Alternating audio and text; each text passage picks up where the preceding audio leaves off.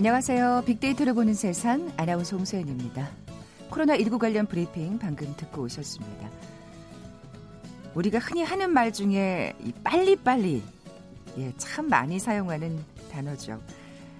운전을 할 때나 뭐 식사를 할 때도 그렇고요. 책을 읽거나 컴퓨터 앞에 앉아 있으면서도 좀 더 빨리 할 수는 없을까 생각하잖아요. 하지만 오래 가고 멀리 가려면 이 빨리 가는 것보다도 중간중간 잘 쉬어줘야 한다는 거 경험으로 잘 알고 계시죠? 살면서 빠르게 혹은 느리게 긴장과 이완이 필요할 겁니다. 전국적으로 장맛비 소식이 있는 금요일인데요. 유난히 우울했던 소식이 많은 한 주였습니다. 한 주 잘 정리해 보시고 한 템포씩 쉬어주는 여유 이번 주말 꼭 가져보시기 바랍니다. 아, 잠시 후 빅보드 차트 1분 시간에 지난 한 주간 화제가 됐던 노래들 만나볼 거고요. 오늘은 부동산 대책 특보가 예정돼 있습니다. 특보가 시작되는 대로 현장 연결해 보도록 하죠.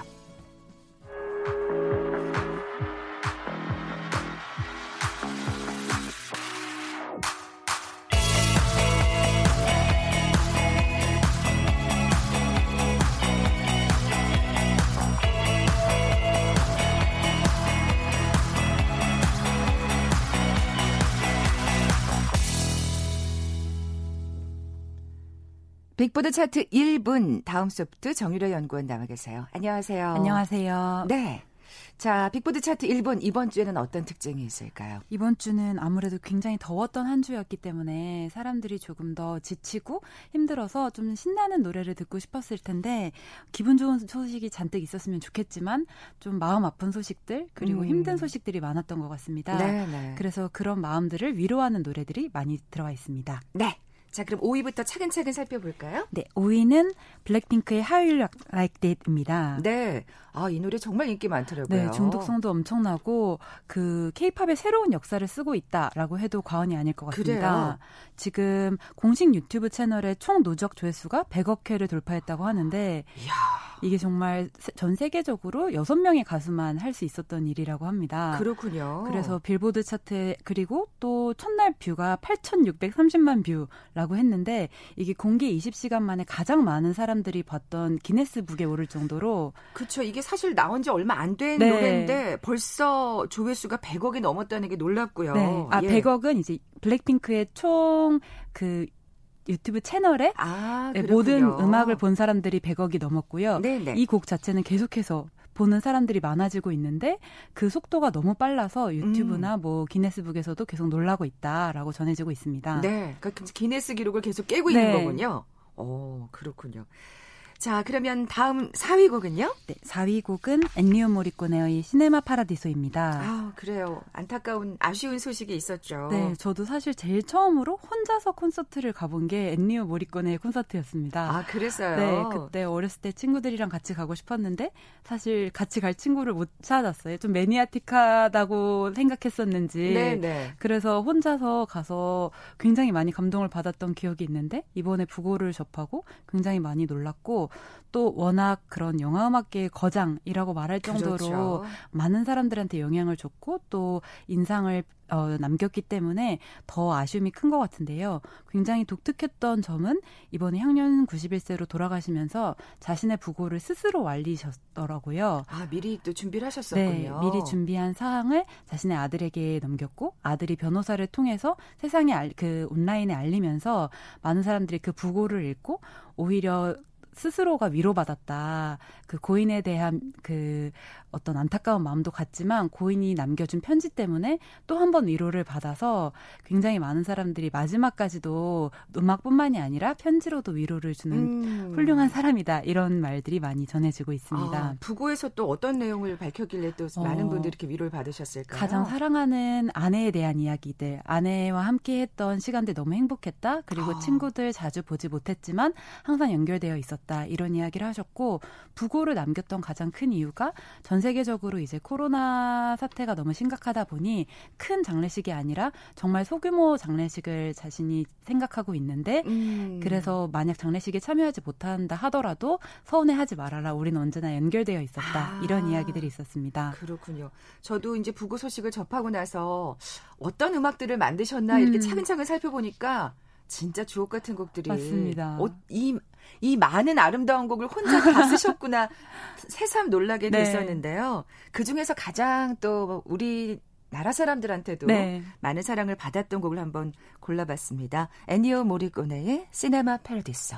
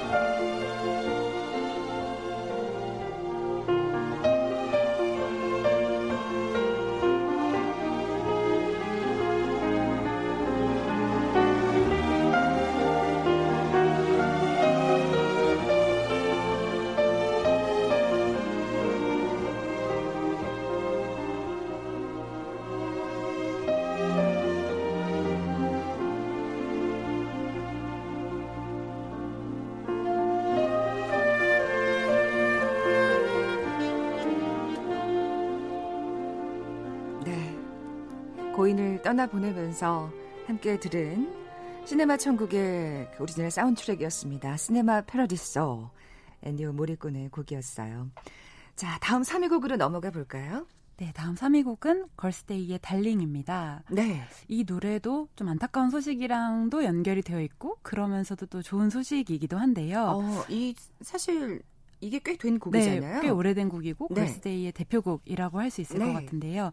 그 지난주에 계속해서 화제가 되었던 것이 연이은 아이돌들의 그 괴롭힘 사건. 네. 그게 언론에서도 굉장히 많이 보고가 됐었고 소셜 미디어 상에서는 가장 언급이 많이 되었던 이야기 중에 하나였는데요. 걸스데이가 이런 괴롭힘 사건과는 오히려 대척점에 있는 그룹으로서 데뷔 10주년을 맞이해서 멤버 모두가 자신의 SNS 계정에 단체 사진을 공개하고 또 우리 10년을 넘어오게 해줘서 너무 고맙다 이런 글을 남기면서 아.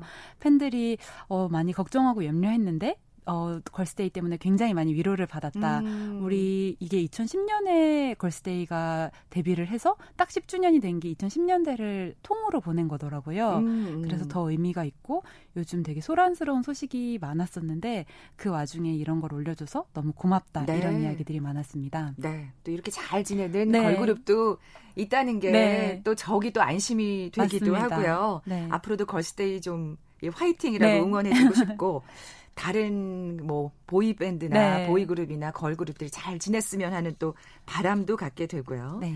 자, 빅보드 차트 1분 어, 2위 곡은요? 2위 곡은 소란 씨의 가장 따뜻한 위로입니다. 네. 이 곡은 아무래도 이번 한 주가 정말 놀랄 일이 또 화날 일이 굉장히 많았던 한 주였는데 그런 사람들에게 그럴 때일수록 응원과 위로가 필요하다. 그런 의미에서 많은 사람들이 서로가 서로에게 위로를 건네주기 위해서 많이 이야기를 했고요. 네. 또 이제 아까 말씀하신 것처럼 이완을 해야 하고 더울 때일수록 저희가 너무 지칠 때 긴장을 풀고 쉴 수 있어야 되는데 그렇죠. 뭐 코로나도 그렇고 여러 가지 상황들 때문에 그러기가 쉽지 않은 상황이었어서 많은 사람들이 위로를 원하는 차원에서 이 노래가 음. 많이 언급되었습니다. 그러면 우리도 함께 들어볼까요? 네. 자, 2위 곡입니다. 소란의 가장 따뜻한 위로. 미소.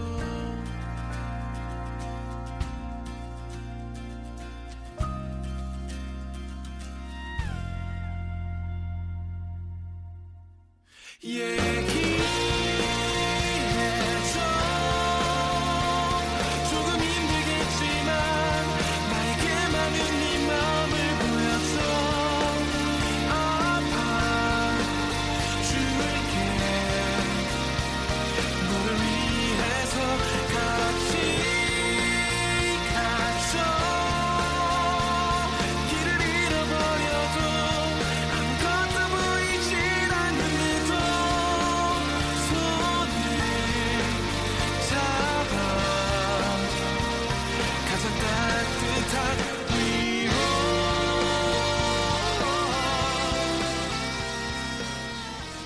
빅보드 차트 2위 곡 소란의 가장 따뜻한 위로였습니다. 많이들 위로 받으시길 바라고요. 자, 5위부터 2위까지 살펴봤는데요. 한 주간 빅데이터상 애청자들이 가장 많은 관심을 보인 노래 대망의 1위 곡은 뭘까요? 1위 곡은 김수철 씨의 못다 핀꽃한 송이입니다. 네. 이 노래가 왜 올라왔을까요? 어, 아무래도 뭐 이번에 실종됐던 고 박원순 시장의 안타까운 사망 소식도 전해져서 많은 분들이 놀라셨을 것 같기도 하고 그쵸, 예. 무엇보다 이번 한 주 가장 화제가 되었던 트라이애슬론의 최숙현 선수가 극단적인 아, 선택을 하면서 네. 또다시 네. 약자에 대한 폭행 그리고 약자의 삶을 지켜주지 않는 사회에 대해서 우리가 같이 지켜줬어야 됐는데 지켜주지 못해 미안하다. 라는 이야기로 이 김수철 씨의 못다 핀 꽃 한 송이가 많이 언급되고 있습니다. 네, 그렇군요. 아, 참. 이 체육계와 괴롭, 괴롭힘과 폭행도 참 문제고요. 그리고 또 사실은 그 디지털 성범죄. 네, 맞습니다. 예, 장본인. 네.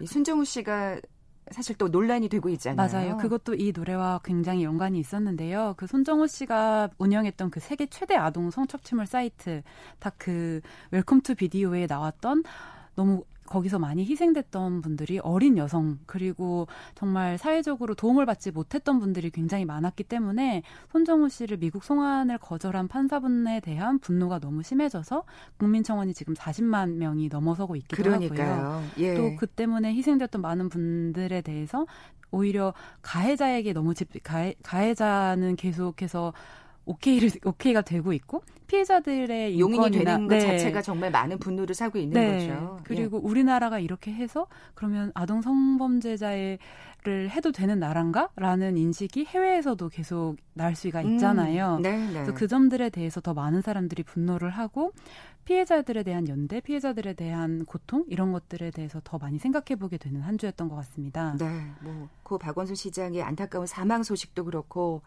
또 최숙현 씨의 안타까운 네, 예 극단적인 선택도 정말 마음이 아프고 또 손정우 씨의 관련된 네. 논란도 참 여러 가지로 참 이번 한 주가 많은 일들이 있었고 좀 버거웠던 것 같아요. 뉴스를 보면서 그러니까 네. 좋은 소식을 들리지 않아서 정말 네. 더 우울했던 예, 특히 약자 또 여성으로 살아가는 사람들에게는 이게 내일이 될 수 있다는 공포가 그쵸. 굉장히 컸기 때문에 매번 뉴스를 볼 때마다 월요일은 이 사건, 수요일은 이 사건 이런 식으로 좀 답답함이 굉장히 많았던 한 주여서 그런 문제들에 대한 이야기도 소셜 미디어 상에서 많이 나오고 있었습니다. 네, 못타핀 꽃 한 송이 제목을 보니까 참 정말 쓰러져간 최숙현 씨가 더 네. 안타깝다는 생각이 드는데 정말 모두 이렇게 꽃이 만발한 네.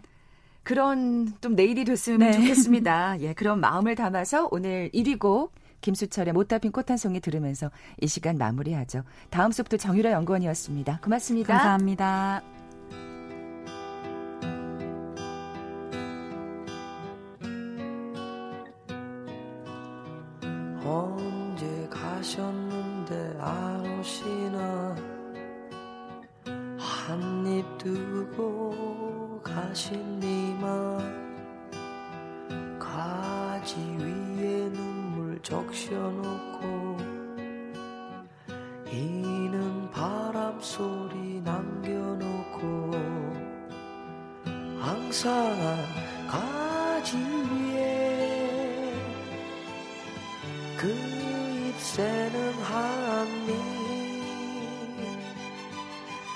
달빛마저 구름에 가려 외로움만 더해가네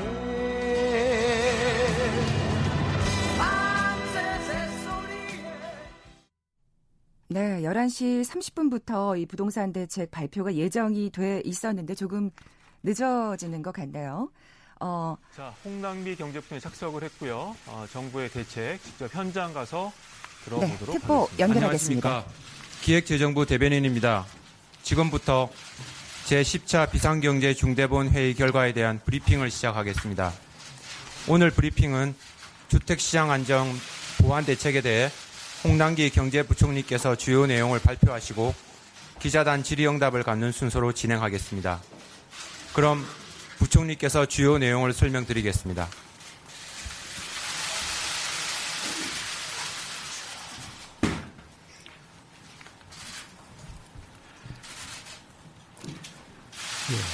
존경하는 국민 여러분, 코로나19는 국민의 생명 위협은 물론 생계 위협도 가져와 지금 온 국민이 바이러스 방역과 경제 방역을 위하여 분투하고 있는 상황입니다.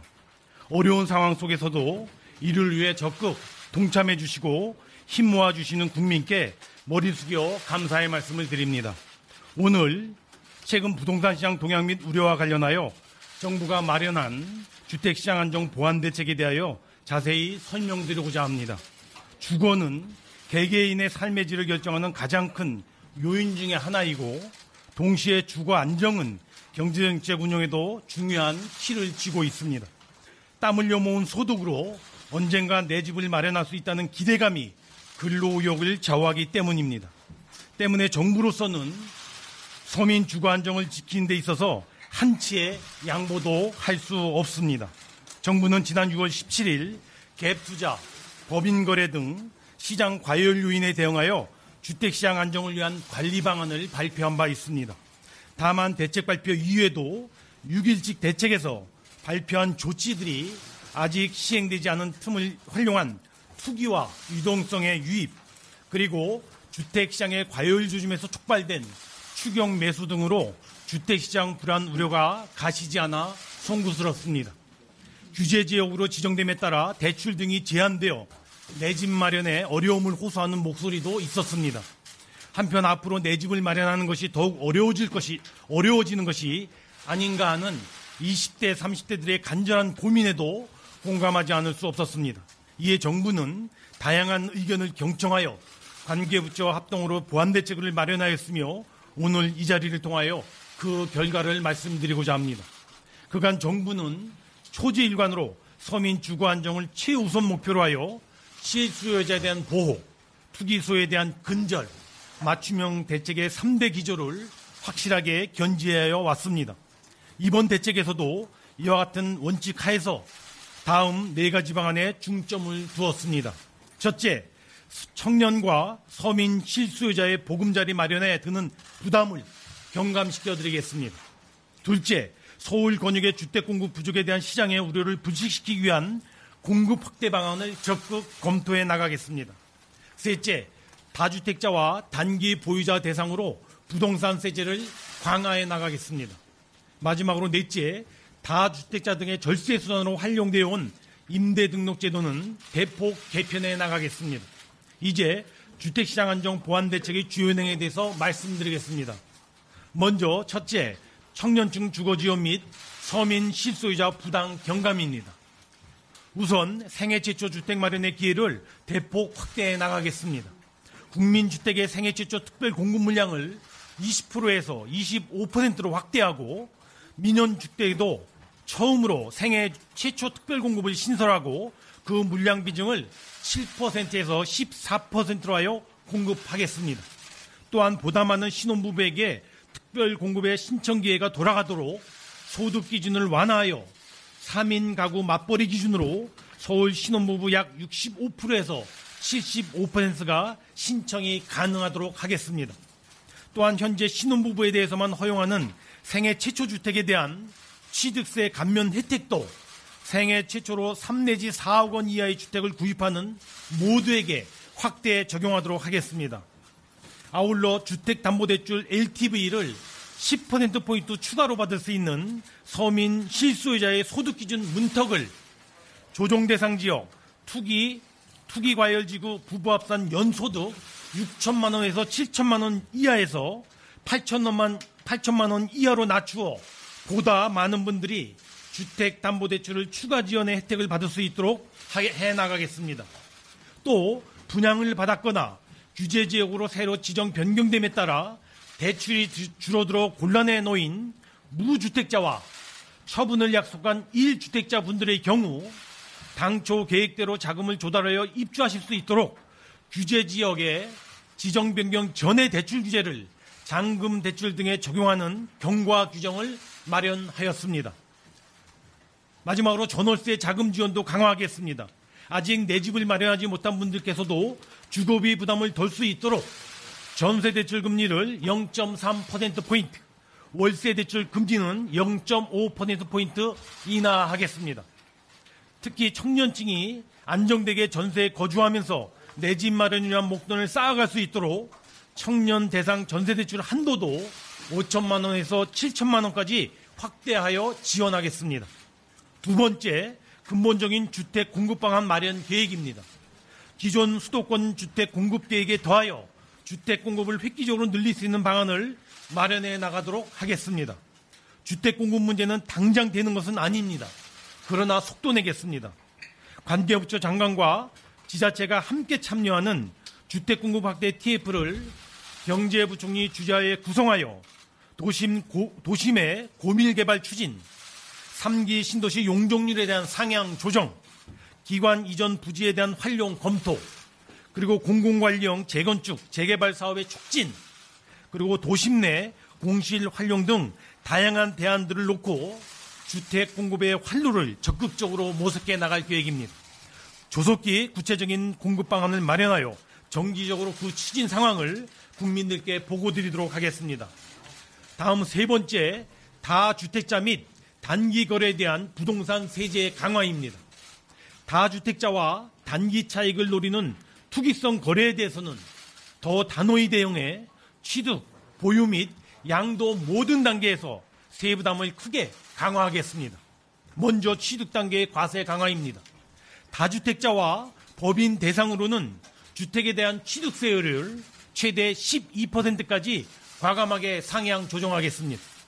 이어 보유 단계의 과세 강화입니다. 3주택 이상 다주택자와 조정 대상 지역 내 2주택자 대상으로는 종부세 중과 최고세율을 12, 16 대책에 추가하여 6%로 상향하는 등 대폭 인상하겠습니다. 즉 현재 과표 기준에 따라 0.6%에서 3.2% 수준입니다만 이를 1.2%에서 6%로 상향 조정하겠습니다. 지금 종부세를 납부하는 인원은 전체 인구의 1%입니다. 이 중에서도 특히 이번 종부세율 중, 종부세 중과세율 인상에 적용을 받는 인원은 이보다도 더 적은 0.4% 수준입니다.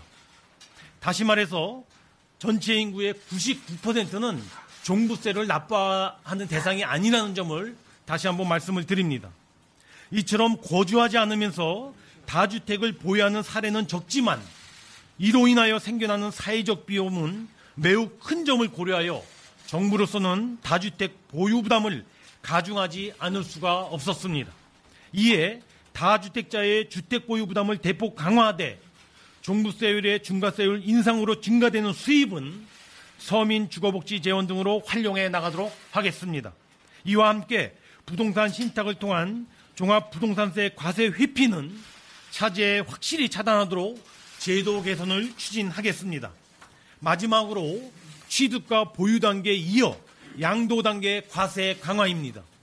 양도소득 기본세율에 추가되는 중과세율을 규제지역 2주택자는 10%포인트에서 20%포인트로 3주택자는 20%포인트에서 30%포인트까지 올리겠습니다. 단기 차익을 향유하려는 2년 미만의 단기 보유 주택 거래에 대해서는 양도 소득세율을 12, 16 대책보다도 더 상향 조정하였습니다. 즉 1년 미만의 보유의 경우 40%에서 70%로 2년 미만의 보유는 기본세율에서 60%까지 부과하도록 하겠습니다. 이 경우 지방소득세 10% 가상까지 감안한다면 단기 차익을 기대하기 어렵게 될 것으로 생각이 됩니다.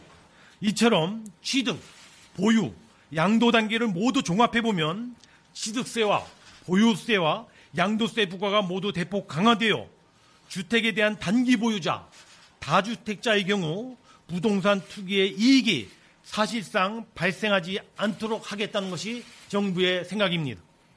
마지막으로 임대사업자 제도 대폭 개편입니다. 당초 임대사업자 제도는 민간 전월세 시장에 거주하는 임차인의 주거비 부담 완화를 위한 목적으로 임대주택을 안정적으로 공급하기 위하여 도입한 바 있습니다. 하지만 임대사업자 제도가 일부 부동산 투기 활용 등 주거 시장의 주택 시장의 안정을 저해하는 수단으로 악용되고 있다는 지적도 일부 있어 왔습니다. 이에 4년 등록임대 사업자 및 8년 아파트 등록임대 사업자 제도를 폐지하여 각 사업자의 의무 임대 기간이 종료되는 대로 임대 사업자로서의 지위를 자동 말소할 계획입니다. 이는 임대차 3법에 대한 국회 차원의 입법이 추진되고 있는 점을 감안 관련 제도 간의 정합성을 높일 필요도 함께 고려하였습니다.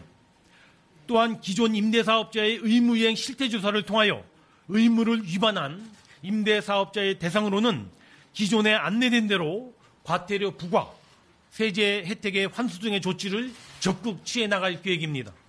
다만 의무 임대 기간이 도하기 전에 매각할 수 있도록 경과 규정을 두어 경과 기간을 설정하여 선의의 피해자가 발생하지 않도록 관리해 나갈 계획입니다.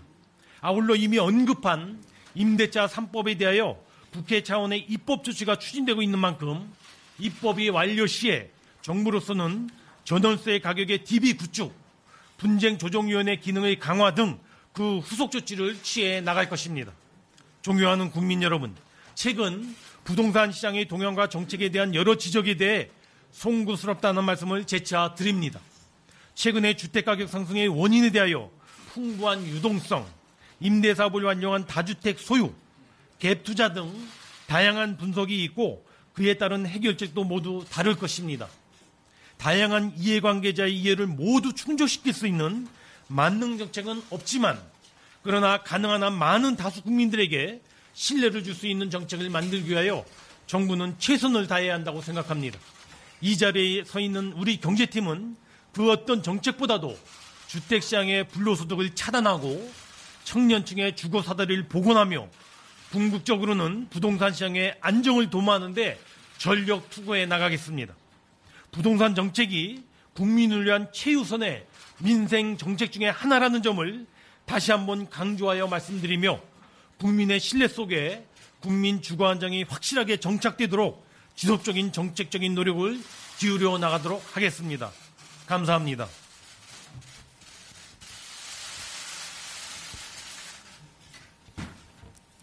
지금부터 기자단 질의응답 시간을 갖도록 하겠습니다. 질문하실 기자분은 손을 들어주시고 제가 지목해드리면 소속과 이름을 말씀해 주신 후 질문해 주시기 바랍니다. 예, 안녕하세요. 연합뉴스 김다혜입니다. 먼저 부총리님께 질문 드립니다. 근본 종부세율 인상에 따른 세 부담은 어떻게 되는지 하고요. 종부세율 인상과 동시에 양도세도 대폭 상향 조정했는데 정책이 상충되는 것은 아닌지 질문 드립니다. 마지막으로 국토부 장관께 질문 드리는데요. 여당에서 임대차 3법을 적극 추진하고 계신 걸로 아는데 임대차 3법이 도입되면 임대차 시장에 혼란이 예상된다는 시각도 있습니다. 이에 대해서 정부 대응 방안이 뭔지 문의드립니다. 예, 어, 앞서 질문 주신 두 가지 종부세율 인상에 따른 세부담 효과를 뭐 질문 주셨습니다. 어, 아까 발표드린 대로 종부세율이 예, 많이 인상이 됐습니다. 아, 제가 구간별로 여러 가지가 있기 때문에 다 말씀드릴 수는 없는데요. 다 주택자로서 시가 30억 원, 30억 원인 경우를 어, 사례로 든다면 종부세가 약 3,800만 원 정도. 시가 50억 원이면 한 1억 이상으로서 전년에 비해서 약 두 배를 약간 넘는 수준의 인상이 되겠습니다. 두 번째, 종부세율 인상과 동시에 양도세를 인상함으로써 좀 상충성이 있는 것이 아니냐는 지적이 있었습니다. 물론 종부세라고 하는 어, 보유세를 올리면서 양도세라는 거래세를 함께 올리는 것에 대해서 그런 지적이 있을 수 있겠습니다. 정부로서는 이번에 종부세율을 인상하면서 투기적 수요를 근본적으로 차단하기 위해서 양도세도 올리지 않을 수가 없었습니다. 다만 지적의 말씀처럼 양도세가 인상이 있을 경우에 주택에 대한 매물 잠김의 부작용이 정부도 고민을 했습니다. 그래서 이번에 1년 정도의 유예 기간을 설정을 했습니다. 양도세에 관한 적용은 내년 6월 1일부터 양도하는 주택분부터 적용하게 될 것입니다. 다시 말해서 어, 내년 6월 1일 까지는 이와 같은 양도세 부담을 감안하여 주택을 매각하라고 하는 그러한 사인으로 받아들여졌으면 좋겠습니다. 세 번째 질문 우리 국토부 장관님 답변 주시겠습니다.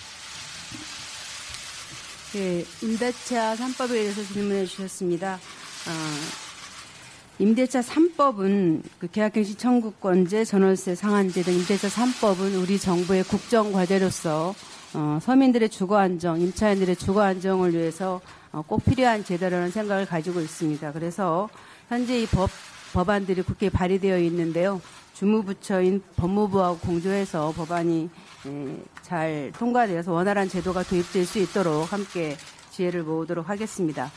그리고 임대차 3법의 개정을 앞두고 어, 시장에서 어, 미리 그 세를 올린다든가 하는 이런 어, 불안한 요인들이 있다 이런 지적들이 있습니다. 이 문제에 대해서는 어, 제도가 도입될 때에 임차인들이 피해를 보지 않도록 어, 전월세 가격이 급등하지 않도록 관리하는 것이 매우 중요하다고 생각을 합니다.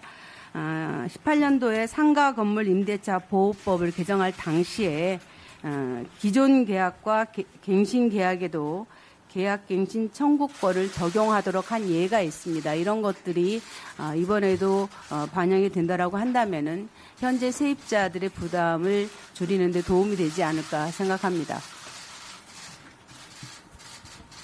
네, 다음 질문 받겠습니다.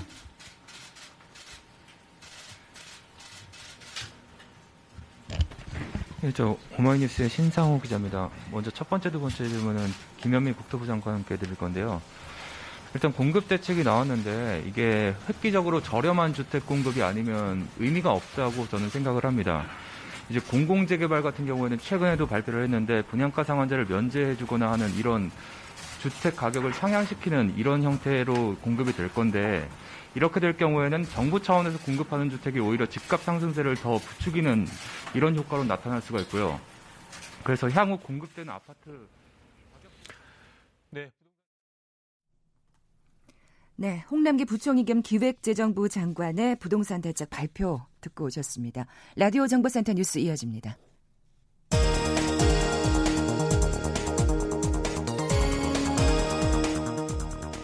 정세균 국무총리는 코로나19 해외 유입 리스크가 커진 국가에 대해서는 PCR, 유전자 증폭 음성 확인서 제출 의무화 등 추가적인 방역 강화 조치를 시행하겠다고 밝혔습니다.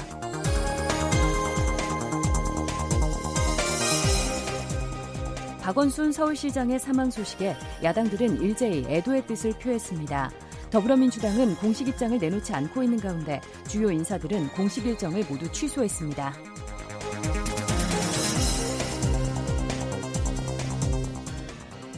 법무부가 발표하지 않은 추미애 장관의 입장문 가안이 최강욱 열린민주당 대표에게 유출됐다는 논란과 관련해 추미애 장관이 직접 오해할 만한 점이 없다라고 해명했습니다.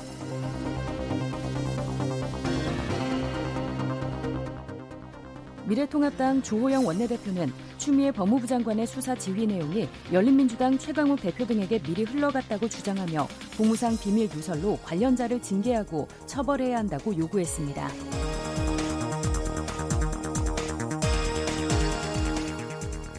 최저임금위원회 공익위원들이 노사 양측에 내년도 최저임금의 현실적인 요구안을 제출해달라고 촉구했습니다.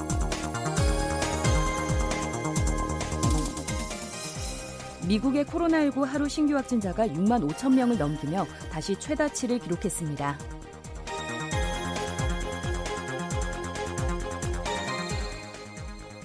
일본 정부가 코로나19 유입을 막는다는 이유로 입국 금지 대상국으로 지정한 한국 등 10개국과 비즈니스 목적의 왕래를 재개하기 위한 협의를 이달 중순 시작할 것으로 보입니다. 지금까지 라디오 정보센터 조진주였습니다.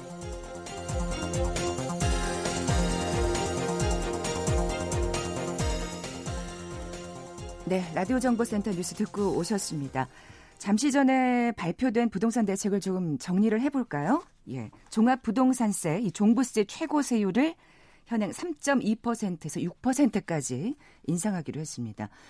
어, 정부가 지난해 12.16 부동산 대책을 발표하면서 종부세 최고 세율을 4%로 올리기로 했지만 이번에 더 높인 거죠. 1년 미만 보유주택을 매각할 때 적용하는 양도세율은 현행 40%에서 70%로 높아지고요. 2년 미만 보유주택을 매각할 때는 60%, 현재는 기본 세율인데 60%를 적용하기로 했습니다. 또 개인이 2주택을 취득할 때는 취득세율을 주택가격의 8%로 높이고요. 3주택 이상에 대해서는 주택가격의 12%를 부과하기로 했습니다. 어, 지금은 개인의 경우 3주택까지는 주택가격의 1에서 3%, 4주택 이상일 때는 4%를 적용했는데 이렇게 올리게 되는 거죠. 법인의 경우에는 지금은 주택가격의 1에서 3%를 취득세로 냈습니다만 앞으로는 12%를 내야 합니다. 자, 이번 대책의 핵심은 역시 다 주택자에 대한 종부세율 대폭 인상이라고 할 수 있을 겁니다. 아, 정부는 지난해 12.16 대책 때 추진했던 종부세 최고 세율 4%를 뛰어넘는 안을 내놓기로 결정한 건데요. 어, 정부는 협의 과정에서 4.5, 뭐 5%, 6% 다양한 옵션을 논의했지만 막판 당 지도부의 강한 의지가 작용하면서 6%로 결정된 것으로 보입니다.